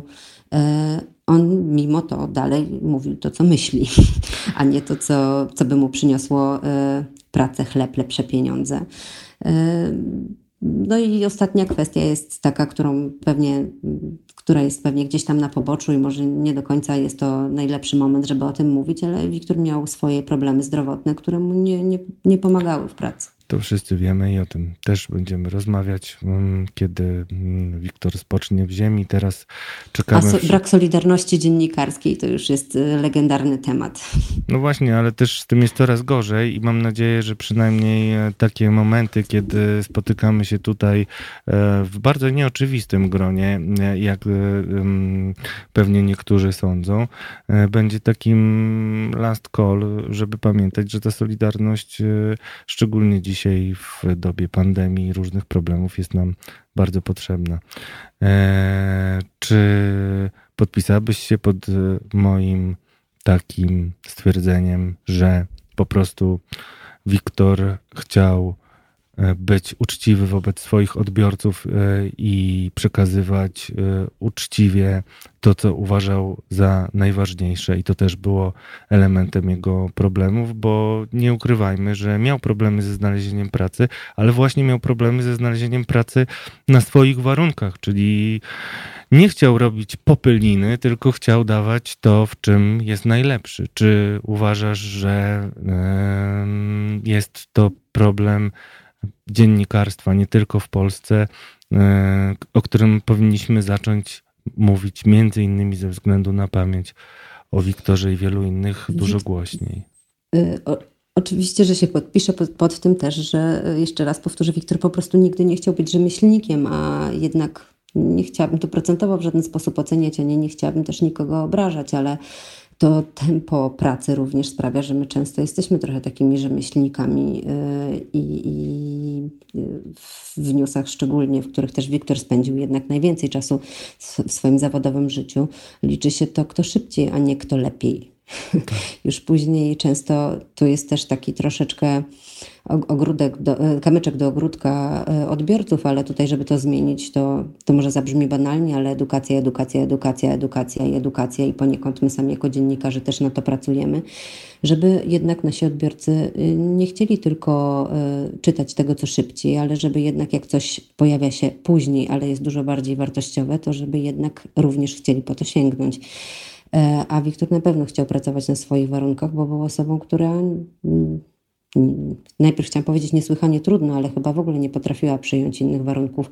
To był też e, problem w jego pracy w TVP, e, no, którą miałam okazję śledzić i również ta wojna w Gruzji i to, dlaczego nie pojechał, wynikało z tego, że po prostu mm, miał swoje zdanie na ten temat, które nie pasowało do linii. No jasne. Bardzo Ci za to dziękuję. Jeszcze chciałem Cię prosić o takie Twoje własne wspomnienie Wiktora. Wiktor ma wizerunek twardziela. Tutaj przed moją audycją gościem był też Radek Kietliński, jego przyjaciel, który mówił właśnie o tym, że Wiktor był taki niesamowicie wrażliwy i pod tą skorupą i wizerunkiem twardziela bardzo, bardzo dużo kotłowało się przykrych emocji, e, refleksji. Jak ty odczuwałaś jego jako człowieka z krwi i kości, nie tylko dziennikarza, bo słyszę w twoim głosie, że odczuwałaś. E, ta skrupa wydaje mi się, że była po prostu tarczą ochronną. Jak każdy, kto jest miękki w środku, próbuje być twardy na zewnątrz, żeby nikt mu nie zrobił krzywdy. E, myślę, że Wiktor w życiu wycierpiał bardzo dużo. Pewnie tego e, bólu też innym zadał ze względu na taką swoją niespokojną duszę i, mm, takie ciągłe szukanie i siebie, i nie wiem, lepszego świata, nie wiem nawet jak to nazwać, ale to może taki przykład tylko, bo akurat y, przeglądałam dzisiaj jakąś starą korespondencję z Wiktorem i pierwsze co jak, wyjechał, jak pojechał, wyjechał z Moskwy, co było dla mnie dużym zaskoczeniem, prawdę powiedziawszy, pojechał do Trójmiasta, to pierwsze, co czym się zajmował, to pisał do mnie z prośbą, czy mogę zorganizować wycieczkę dla mm, jakiejś klasy z jakiejś szkoły, której pomaga, a druga to była jakaś prośba, żeby pomóc w rozpropagowaniu informacji o zlocie motocyklowym, którego dochód był przekazany na e, dzieci z domów dziecka, więc pierwsze, co czym zajmował się Wiktor po powrocie do Polski, to była po prostu praca dla dzieci co może zupełnie nie pasować do jego wizerunku, ale tak się uśmiechnęłam dzisiaj, jak zerknęłam na te maile, y, że to tak y, wyglądało, więc z jednej strony twardziel, niektórzy na pewno powiedzą gbur, y, niektórzy powiedzą, że był opryskliwy, na pewno tacy ludzie też są, bo potrafił taki być, ale myślę, że to była tarcza ochronna. Ja też tak myślę i mm, przy tej okazji chciałem, żebyśmy wszyscy, jak tutaj się słuchamy i widzimy, pomyśleli ciepło nie tylko o Wiktorze, ale też o mamie Leona, jego syna, który był miłością jego życia. To zdecydowanie. Bezbrzeżna. I Bar celem e, chyba też trochę przez jakiś czas. Na pewno. Bardzo Ci dziękuję, Arleto, za e, ten głos i serdecznie Cię pozdrawiam i liczę na kolejne Twoje materiały, a wszystkich Was odsyłam do wielu bardzo, bardzo zajmujących relacji, które Arleta już wcześniej popełniła i których Bo... dużo znajdziecie w necie. Bardzo dziękuję i życzę wszystkim dobrej nocy i zdrowych świąt. Dziękuję, dziękuję. Moi kochani, lecimy dalej. E, żegnamy Arletę. Bardzo dziękuję, że opowiedziała nam o tej mniej oczywistej stronie osobowości Wiktora. E, chcę też od siebie dodać, że Wiktor e, był bardzo ciepłym człowiekiem, ale był ciepły tylko dla tych, z którymi miał ochotę rozmawiać, a nie było wcale ich tak wielu. Dla mnie ta jego miękkość e, była czymś absolutnie oczywistym, ponieważ wobec mojej mamy on był zawsze jej ukochanym dziennikarskim synkiem i pozwalał sobie na wiele różnych e, momentów słabości, dlatego jak słyszę o tej jego skorupie, to, to od siebie mogę dodać, że mm, ja tego nigdy nie kupowałem e, i, i rzeczywiście było tak, że moim zdaniem zapłacił za swoją wrażliwość bardzo wysoką cenę, a poprosiłem też Arletę, żeby wspomniała o Gruzji, bo pytacie dlaczego, jak, jak mógł się czuć, gdzie był. Na pewno to, co mówiłem też e, w rozmowie z naszą koleżanką e, w tekście w Super Expressie, który łatwo znajdziecie na naszej stronie, na mojej stronie na, na Facebooku. E, I tekst bardzo szeroko się rozszedł.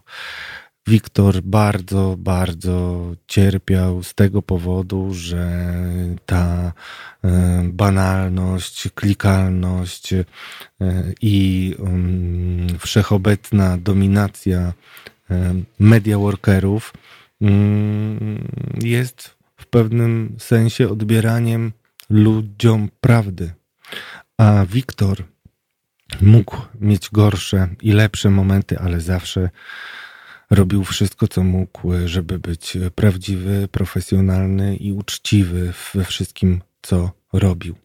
I dlatego tak bardzo dla mnie ważne jest to, co na początku mojego programu powiedział Kuba i co mówimy my w gronie ludzi, którzy chcą jego pamięć zachować, żeby ta nagroda była też inspiracją dla kolejnych pokoleń, kolejnych młodych dziennikarzy, szczególnie tych, którzy mm, dzisiaj gdzieś wykluwają się z tego e, jajka dziennikarskiego i chcą być dziennikarzami, pracują w jakichś lokalnych portalach, e, szukają odpowiedzi na pytania, które inni e, zostawiają w ogóle bez rozpatrzenia, próbują dojść, jaka jest prawda mm, o rzeczach, które widzą, podążają za głosem serca, są uczciwi i jest w nich coś takiego, co ja osobiście w Wiktorze zawsze wyczuwałem, czyli taka wewnętrzna niezgoda i bunt y, przeciwko przemilczaniu pewnych spraw.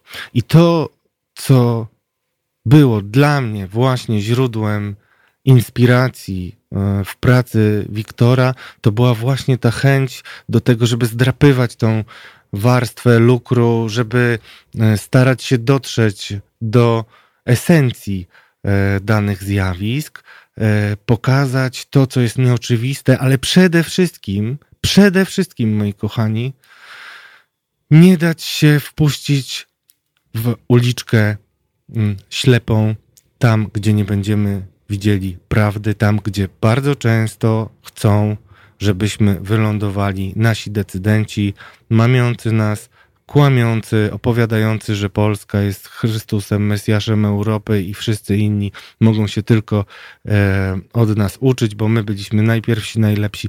Guzik, prawda. Guzik, prawda. To, że zamknęliśmy relatywnie szybko nasze granice, to jest jedno wielkie oszustwo, bo po pierwsze, za tymi krokami, za, tymi, za tym zamykaniem granic. Nie poszło to, co jest konieczne i chcę, żebyście to zapamiętali. Nie wygramy mm, z wirusem, jeżeli nie będziemy masowo testować ludzi, którzy mogą być zarażeni. To jest walka zupełnie na ślepo i tak jak mówię, to jest pozorowana walka właśnie dlatego, że ona nie ma na celu realnego przeciwdziałania e, rosnącej krzywej zachorowań, tylko ma na celu jeden cel dociągnąć do wyborów, bo jeżeli nie dociągniemy do tych wyborów, to wszystkie kolejne przegramy. I słuchajcie tego, co mówię. Przegrają wszystkie kolejne wybory. I to, że Jarosław Kaczyński po swojej wielkiej tragedii stracił jakąkolwiek empatię e, i jakiekolwiek poczucie odpowiedzialności za los ludzi, a swoje wszystkie decyzje e, i plany traktuje jako jakąś gierkę na szachownicy, gdzie są tylko pionki i co mniejsze figury, a on jest wielkim demiurgiem, jest dramatem naszego kraju. Ludzie, obudźcie się bardzo proszę. Nie możemy pozwolić na to, żeby rządzili nami ludzie, którzy w nas ludzi nie dostrzegają. Bardzo Was proszę, e, pamiętajcie o tym, tłumaczcie to swoim znajomym.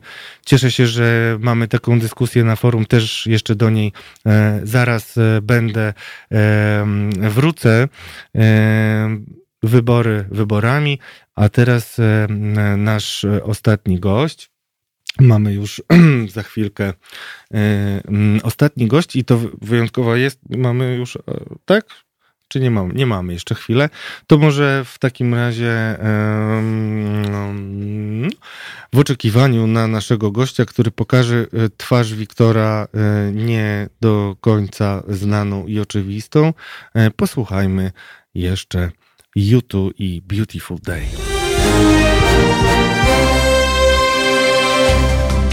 Halo Radio. Pierwsze medium obywatelskie.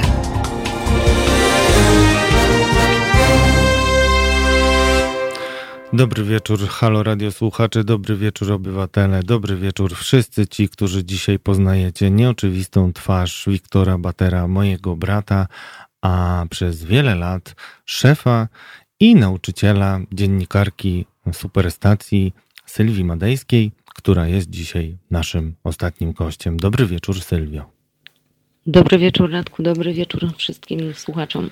Bardzo Ci dziękuję, że znalazłaś czas. Poprosiłem Sylwię, żeby opowiedziała Wam o historii, którą wspomniała spontanicznie po tym, kiedy doszła do niej informacja o śmierci Wiktora bo była to historia, która piękną klamrą powinna być naszej opowieści. Mianowicie Wiktor powiedział ci, że teraz jest... Masz, masz, masz na myśli historię o tym, jak wtedy, jak mnie przyjmował do pracy. Dokładnie. E, tak, tak, to są słowa, których nigdy w życiu nie zapomnę. Jak je usłyszałam wtedy, to zdębiałam, zamurowało mnie, a dopiero potem poznałam Batera i, i wtedy już wiedziałam, że, że to był najpiękniejszy komplement, jaki mogłam usłyszeć. Mm, Wiktor, jak po moich próbach e, kamerowych zapukałam tam potem delikatnie do niego, nieśmiało, żeby się zapytać, jak to wyszło, czy, czy on mnie przyjmie do pracy. To nawet y, nie wstając z zabiórka, nie patrząc na mnie w komputerze, dalej coś robiąc, y, powiedział: no, oglądaliśmy te twoje próby kamerowe. Możliwe, że mamy tutaj nieoszlifowany diament, więc bardzo cię proszę, nie okaż się kupą. No właśnie. To było to, właśnie to. To był cały Wiktor, który potrafił e, nawet komplement powiedzieć e, w tak nieoczywisty sposób, że będzie się o tym pamiętać do końca życia. Jakim szefem e, dla ciebie był Wiktor i czy bawił się w powszechnie obecnie znaną w dziennikarskim świadku zabawę e, w postaci łamania kręgosłupa swoim podwładnym? O nie, nie, łamanie kręgosłupa to tylko ewentualnie jak kogoś na motorze wiózł za szybko, to mogło się ewentualnie zdarzyć. E, absolutnie, on dawał dużą, bardzo dużą taką swobodę bardzo pilnował, żeby te materiały e, były jak to tylko możliwie obiektywne. Natomiast swobody dawał bardzo dużo. Nie było nigdy żadnych wytycznych, e, w jaki sposób dany temat ma być ujmowany, z której strony, że coś wolno powiedzieć, czegoś nie wolno powiedzieć. E, absolutnie czegoś takiego nigdy nie było. Był e, surowy i był wymagający. E, nie zliczę, ile razy dostawałam opiernicz od Wiktora za moje spóźnienia, które były nagminne, to się przyznaję, na kolegium. To tego, tego nie znosił. Najważniejsze było właśnie, jeżeli chodzi o pracę, to było dla niego, żeby szybko wykonywać wszystkie rzeczy, żeby być zawsze na miejscu. To, mm, o czym Arleta mówiła, że on też y, zawsze potrzebował być tam, gdzie się coś dzieje i jako szef też od razu wyłapywał takie rzeczy, wysyłał e, nas w, w, w takie miejsca i bardzo cenił to, że właśnie że mógł pracować z ludźmi, którzy byli zawsze gotowi do tego. To bardzo e, cenił, e, że mm, kochał pracować z ludźmi, którzy którzy mieli pasję i którzy e, nie byli właśnie dziennikarzami od godziny 8 e, do 16, e, tylko do których mógł zadzwonić w nocy, a to się zdarzało i nagle ich gdzieś wysłać. Był, wiesz co, był przyjacielem, nie był typowym szefem, był przyjacielem. My też pracowaliśmy w, w mniejszej redakcji, tak? To, to, to nie była ogromna redakcja, e, to nie było korpo. E, my tam wszyscy byliśmy rodziną, się wszyscy znaliśmy. E, I on był takim tatą, wiesz, wszystkich nas. I, i, i na, naprawdę można było ze wszystkim przyjść, a on sam też nawet jak się przychodziło do pracy albo nawet na antenie, tak, zobaczył live'a, dzwonił, mówi co jest, opowiadaj co się dzieje, bo widzę, że coś się stało. Mm, więc y, miał taki feeling ogromny. To też, y, co było y, ważne mm, i chcę, żeby wybrzmiało, to to, że Wiktor, kiedy zmienił już swoją pozycję i przestał być korespondentem, nie zapomniał o tym, że by dziennikarze pamiętali, że nie są tylko dziennikarzami dla dziennikarzy, tylko są przede wszystkim dziennikarzy dla odbiorców. I nasze treści, które przekazujemy, muszą być przede wszystkim prawdziwe, profesjonalne i takie, żeby nasi odbiorcy potrafili odnaleźć e, tam informacje, które są im potrzebne do tego, żeby e, racjonalnie e, oceniać rzeczywistość tak? O to, o to, dbał, e, o to dbał bardzo. E, tutaj e, ja z nim miałam darcie kotów, jeżeli chodzi o politykę cały czas, bo mm, ja z kolei takim moim konikiem i, i, i tym, co, co ja najbardziej lubiłam robić, to był właśnie Sejm i polityka. I tutaj Wiktor zawsze mówi, a po co chcesz tam jechać? Co tam ważnego będzie się działo? Co, co zwykły Kowalski w cudzysłowie słowy mówiąc, y, co tam dla niego będzie, czy to, co, co to zmieni w jego życiu. Co pokłócą tam się? Chcesz mi opowiadać na antenie o tym, jak tam jeden y, do drugiego będzie y, coraz to bardziej wymyślnymi jakimiś bonmotami, tekstami rzucać? Jego to nie interesowało. On tego w ogóle w ogóle nie chciał e, w swojej telewizji, w telewizji, którą tworzył i, i zawsze, żeby, żeby się zgodził, żebym pojechała do tego Sejmu i e, stamtąd robiła relacje, to musiała mu uzasadnienie mailowe wysłać, co się tam będzie działo, dlaczego to będzie ważne, w jaki sposób e, właśnie ja to wytłumaczę. Mm, e, wiadomo, jak były te trudne, różne zamieszania związane z sądami, KRS-ami i, i, i takie rzeczy, w których e, naprawdę się już wszyscy gubili, to musiałam nieźle tam to uzasadniać, żeby mi pozwolił e, pojechać, bo dla niego właśnie było ważne to, żeby ta telewizja była dla ludzi. To, co jest e, bardzo dla mnie ważne w dziennikarstwie i prawie nieobecne, to to, że nasi dziennikarze mainstreamowi mają tendencję do trwania. Um, w takiej postawie, że nawet jeżeli popełnią jakiś błąd, y, to napiszmy 750 kolejnych tekstów, byleby tylko już o tym zapomnieć, a nikt nie potrafi uderzyć się w piersi i powiedzieć, no nie jestem nieomylny, y, byłem uczciwy, ale mogłem się pomylić, a ty miałaś y, do czynienia z tego typu sytuacją w momencie, kiedy wściekłaś się tak bardzo, że rzuciłaś papierami. Powiedz nam, jak wtedy zareagował Wiktor i co doprowadziło cię do tej ostatniej ostatecznej decyzji, która okazała się być jednak nieostateczną. Ja już nie pamiętam dokładnie o co chodziło, ale my, y, Wiktor był też emocjonalny często. Ja byłam bardzo emocjonalna. Może też dlatego lubiliśmy bardzo ze sobą pracować. Tacy podobni byliśmy trochę, jeżeli chodzi o charaktery. E, no ale przez to dochodziło często do różnych spięć. No i, i doszło do takiego spięcia, gdzie padły Mm, jakieś nieprzyjemne słowa z obu stron zapewne. I ja wyszłam, popłakałam się, zamknęłam w samochodzie, napisałam wypowiedzenie, wróciłam tam do niego, rzuciłam mu to wypowiedzenie. Oczywiście to wszystko takie dramatyczne, teatralne i histeryczne. I już stwierdziłam, ja nigdy więcej po prostu z nim nie będę rozmawiać, nie będę z nim pracować. No to tak, to, to, to kilkanaście minut y, minęło zadzwonił już z takim już tonem spokojnym i mówi mała, przepraszam, przesadziłem, wiesz, tam byłem zdenerwowany innymi rzeczami. Nie, on potrafił, potrafił, y, jak czasami wiadomo, jak się w mediach pracuje, że te emocje są często naprawdę napięte y, i, i, i się różne rzeczy czasami zrobić powie. No, on potrafił przeprosić y, i też pytałeś, jakim był szefem. On był szefem, który nie pokazywał, że jest szefem. On traktował wszystkich bardzo równo I to były relacje y, partnerskie. No przecież jak mnie y, Wiktor przyjmował do pracy, y, ja byłam no kompletnym żółtodziobem, gówniarzem zupełnym. Nigdy nie dał odczuć czego, czegoś takiego, że uważa, znaczy ma prawo, tak? Miał prawo, żeby się uważać za wielkiego dziennikarza, ale nigdy tego nie dawał odczuć, że on się za takiego uważa, a my to jesteśmy tam dopiero nikim przy nim, tak? Absolutnie czegoś takiego nie było. Były partnerskie relacje i mm, wiesz co, on potrafił zrobić coś takiego, że, y, że człowiek nie chciał go zawieść.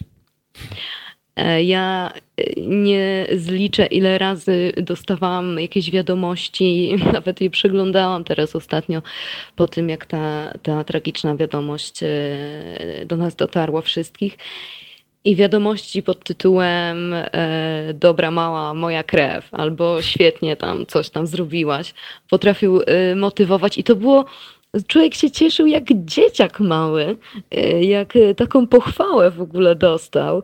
I, i to powodowało coś takiego, że, że kolejnym razem pracowało się jeszcze ciężej, jeszcze bardziej stawało na rzęsach, żeby wszystko było super. Mm, bo człowiek nie chciał dostać wiadomości, że nie wiem, że coś było z kolei źle, albo na przykład nie dostać wiadomości, bo to też brak wiadomości też był wiadomością. E, więc takie, takie poczucie, że naprawdę y, chciało się dla niego to robić. Cudowne, cudowne wspomnienie. Bardzo Ci dziękuję, że to powiedziałaś i myślę, że wszyscy e, widzicie, że po pierwsze Wiktor był postacią nieszablonową, wielowymiarową, ciepłą, twardą, profesjonalną, ale przede wszystkim uczciwą. I myślę, że uczciwą do końca także dla samego siebie. Bardzo Ci dziękuję, Sylwio, za to wspomnienie. Życzę Ci powodzenia i mam nadzieję, że wszystkie nauki Wiktora zostaną w Tobie i będziesz je dalej e, wcielać w życie w swoich kolejnych e, wcieleniach dziennikarskich. Dziękuję bardzo. Jedno zdanie tylko powiem. Wiktor mi obiecał trzy lata temu, że mnie na zlot motocyklowy zabierze i jak myśli, że mu odpuszczę, to się grubo myli. To tak na koniec. Dziękuję Ci bardzo, Sylwia. Dziękuję za Twoją opowieść. Dobrej nocy. Dziękuję bardzo. Moi kochani, tym ciepłym wspomnieniem mm, wychowanki mojego brata zamknęliśmy dzisiejszą listę gości. Nie wiem, czy widzicie, ale y, nasze dwa programy, mój i Kuby, y, były mm, y, nie tylko mm, spójne w wymiarze pokazywania Wam wielu twarzy samego Wiktora, ale też różnych oblicz dziennikarstwa i problemów dziennikarzy, którzy muszą borykać się mm, szczególnie mocno z rzeczywistością, jeśli chcą być uczciwi jeśli e, misję dziennikarską rozumieją jako przekazywanie najważniejszej prawdy e, w najlepszy możliwie sposób. Takim dziennikarzem był Wiktor Bater, który odszedł we wtorek z tego świata. Mam nadzieję, że do lepszego miejsca.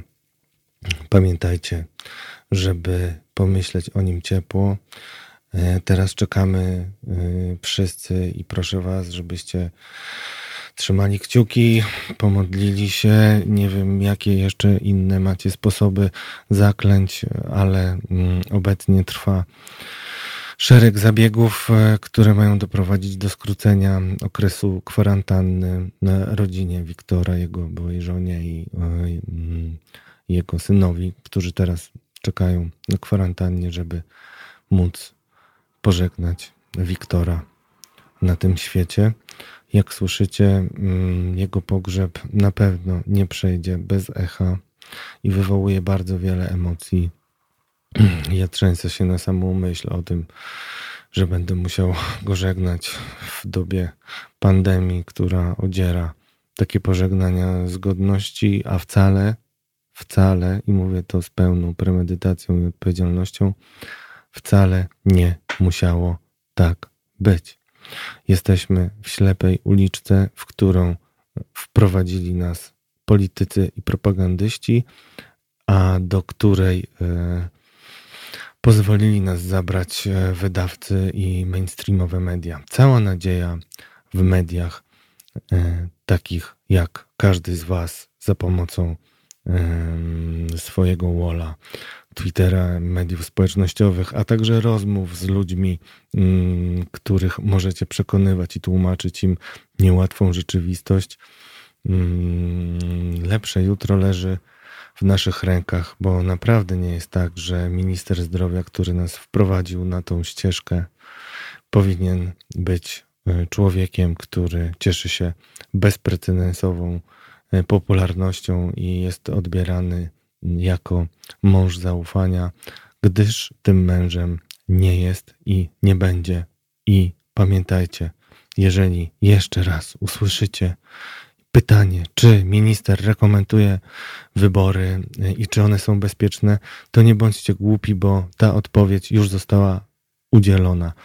Tylko jest odpowiedzią tchórzliwą i dalece nieuczciwą, ponieważ minister jest za wyborami, zagłosował za wyborami, miał szansę to zatrzymać, miał okazję, by zachować się przyzwoicie i tylko i wyłącznie z powodu partykularnego interesu e, swojej formacji zachowuje się inaczej. Ja apeluję do ciebie, mm, do pana, panie ministrze, żeby pan zszedł z tej drogiej ścieżki, bo ona prowadzi nas w bardzo mroczne miejsce. Pamiętajcie, nie dajcie się ogłupiać. Pamiętajcie, jesteśmy tutaj dla Was, ale także dzięki Wam.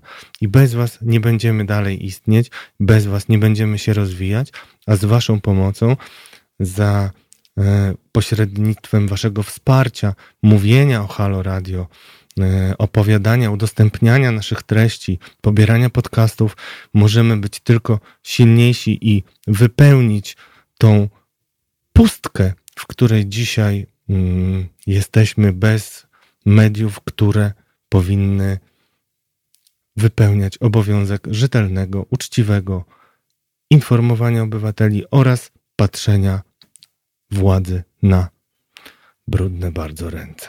Pamiętajcie o tym. To jest mój przekaz do Was. Moi kochani, będziemy się dzisiaj już kończyć, będziemy się już dzisiaj żegnać. Z Halo Radio damy radę. Adam Cybowicz.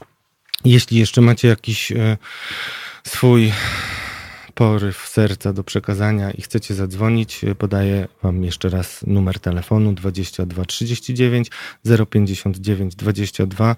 Mam nadzieję, że udało mi się niektórych z Was przekonać do tego, żebyście mm, patrzyli trzeźwo na to, co widzicie, bo tak naprawdę prawda jest widoczna gołym okiem. A teraz jeszcze adwocem, ponieważ e, wiele komentarzy e, na forum dotyczyło takiego bardzo mm, mi bliskiego dylematu, który już w pewnej mierze mm, przed samym sobą, a teraz przed Wami rozstrzygam. Odpowiem Wam na Wasze różne mm, zagwostki dotyczące tego, czy my powinniśmy ludzi, którzy kiedyś um, podpadli nam bardzo, okazali się być e, niewiarygodni, wspierali niegodne e, różne procesy mm, e, polityczne, czy powinniśmy dawać im szansę. To oczywiście pozostawiam sumieniu każdego z Was. Natomiast jest taka postać, na którą ja bardzo chciałbym zwrócić Waszą uwagę i chciałbym Was zostawić z pewnym pytaniem. Pomstujecie tutaj na wiele osób, y, co do niektórych, szczególnie takich e, komentatoro, polityków, co do ocen niektórych postaci, takich jak na przykład e, Roman Giertych. Bardzo się zgadzam i uważam, że mimo, że jest dużej klasy prawnikiem, jego diagnozy polityczne kompletnie mnie nie interesują, bo nie jest w Sejmie i nie ma władzy poza e, swoimi zasięgami e, na Twitterze, które niekoniecznie są konstruktywne, to znajdują się w Sejmie ludzie różni. Są w różnych partiach, wspieramy, każdy z nas ma swoje sympatie takie lub inne. Ale pamiętajcie o jednej rzeczy. W demokracji którą jeszcze jakoś mamy. decyduje większość.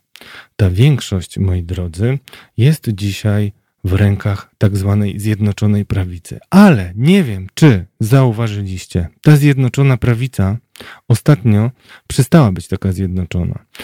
I wszystkim, którzy dzisiaj e, wyśmiewają się e, z Jarosława Gowina, opowiadają, że to jest jakaś e, gra Jarosława Kaczyńskiego i tak dalej, odsyłam do prostej matematyki. Czy bez posłów porozumienia Jarosława Gowina zjednoczona ale już nie tak bardzo zjednoczona prawica będzie miała większość?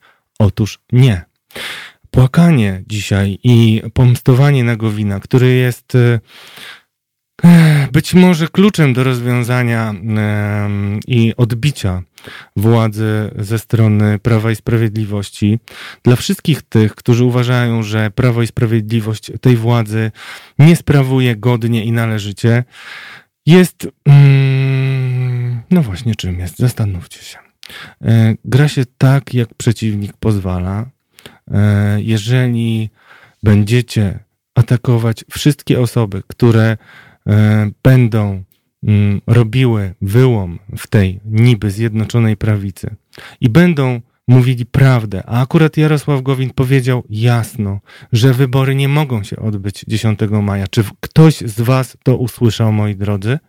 Jeśli nie, to bardzo Was proszę, żebyście wreszcie, wreszcie zastanowili się i usłyszeli, bo jeżeli nie będziemy korzystać ze zmiany poglądów osób, które wprowadzają nas na ścieżkę śmierci, ja się nie boję tego powiedzieć, na ścieżkę śmierci i które nie, nie będą potrafiły, nie dacie im szansy zachować się przyzwoicie, no to jaką inną mamy szansę, moi drodzy? Jaką inną mamy szansę? Dzisiaj nie interesuje mnie to, czy przeciwko wyborom opowie się Bernadetta Krynicka, Joanna Lichocka, nie wiem jakie są jeszcze bardziej odległe ode mnie mm, pod każdym względem postaci, ale jeżeli nie damy im szansy zmienić zdania, to jesteśmy w bardzo złym miejscu. I chciałbym, żebyście sobie wszyscy to przemyśleli. Nie namawiam was do tego, żebyście się modlili do takich ludzi. Ja was bardzo proszę, żebyście liczyli, kiedy Zjednoczona Prawica prąca do wyborów wbrew wszystkiemu, straci większość. Jeżeli będziemy od razu przekreślać tych ludzi i nie damy im szansy, przykro mi, ale po prostu nie będziemy mieli szansy niczego odwrócić. Bardzo, bardzo, bardzo Was tylko o to proszę. O nic innego. Te wybory nie mogą się odbyć. Ja jestem przekonany, że one się nie odbędą, ale e, atakowanie wszystkich, którzy dzisiaj zachowują się e, porządnie albo przynajmniej deklarują, zmianę poglądów, a taką deklarację Jarosław Gowin złożył i powiedział, wybory są niemożliwe i wielu posłów z jego partii to powiedziało. Jeżeli tego nie dostrzeżecie, to jesteście w drużynie Prawa i Sprawiedliwości. Chciałem zostawić was z tą myślą, a teraz już będę się z wami żegnał. Życzę wam, żeby te święta dały wam siłę, która jest nam potrzebna, żeby pokazać, że nie godzimy się na pójście dalej ścieżką w bardzo mroczne miejsce. Ludzie będą umierać, ktoś musi za to ponieść odpowiedzialność, ale jeżeli nie damy szansy zmienić zdania ludziom, którzy nawet są nam bardzo odlegli, to szybko to się nie zmieni. I z tą myślą chciałem Was zostawić. Wszystkiego dobrego, uściskajcie swoich najbliższych, myślcie o przyszłości, myślcie o tym, jak wyjść z tej sytuacji. Kocham Was bardzo, bardzo dziękuję Wam za, za Wiktora i za hołd, który Wasza obecność pozwoliła mi mu złożyć. Dobrej nocy, halo radio słuchacze. Dzień dobry, nazywam się Kuba Wątły. Jestem pomysłodawcą projektu Halo Radia, pierwszego w Polsce w pełni profesjonalnego medium dla obywateli. Dla niektórych z Państwa jestem też ojcem dyrektorem, chyba dlatego, że czasami udzielam się w naszych programach nagle i z zaskoczenia.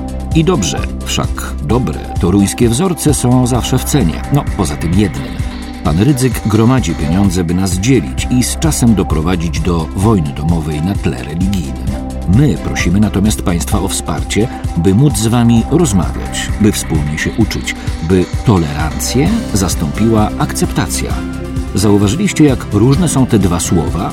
Akceptujmy siebie i akceptujmy to, że po 30 latach, od 1989 roku, tylko dzięki państwu możemy tworzyć medium bez udziału polityków i nie na pasku korporacji. Pamiętajcie o nas codziennie.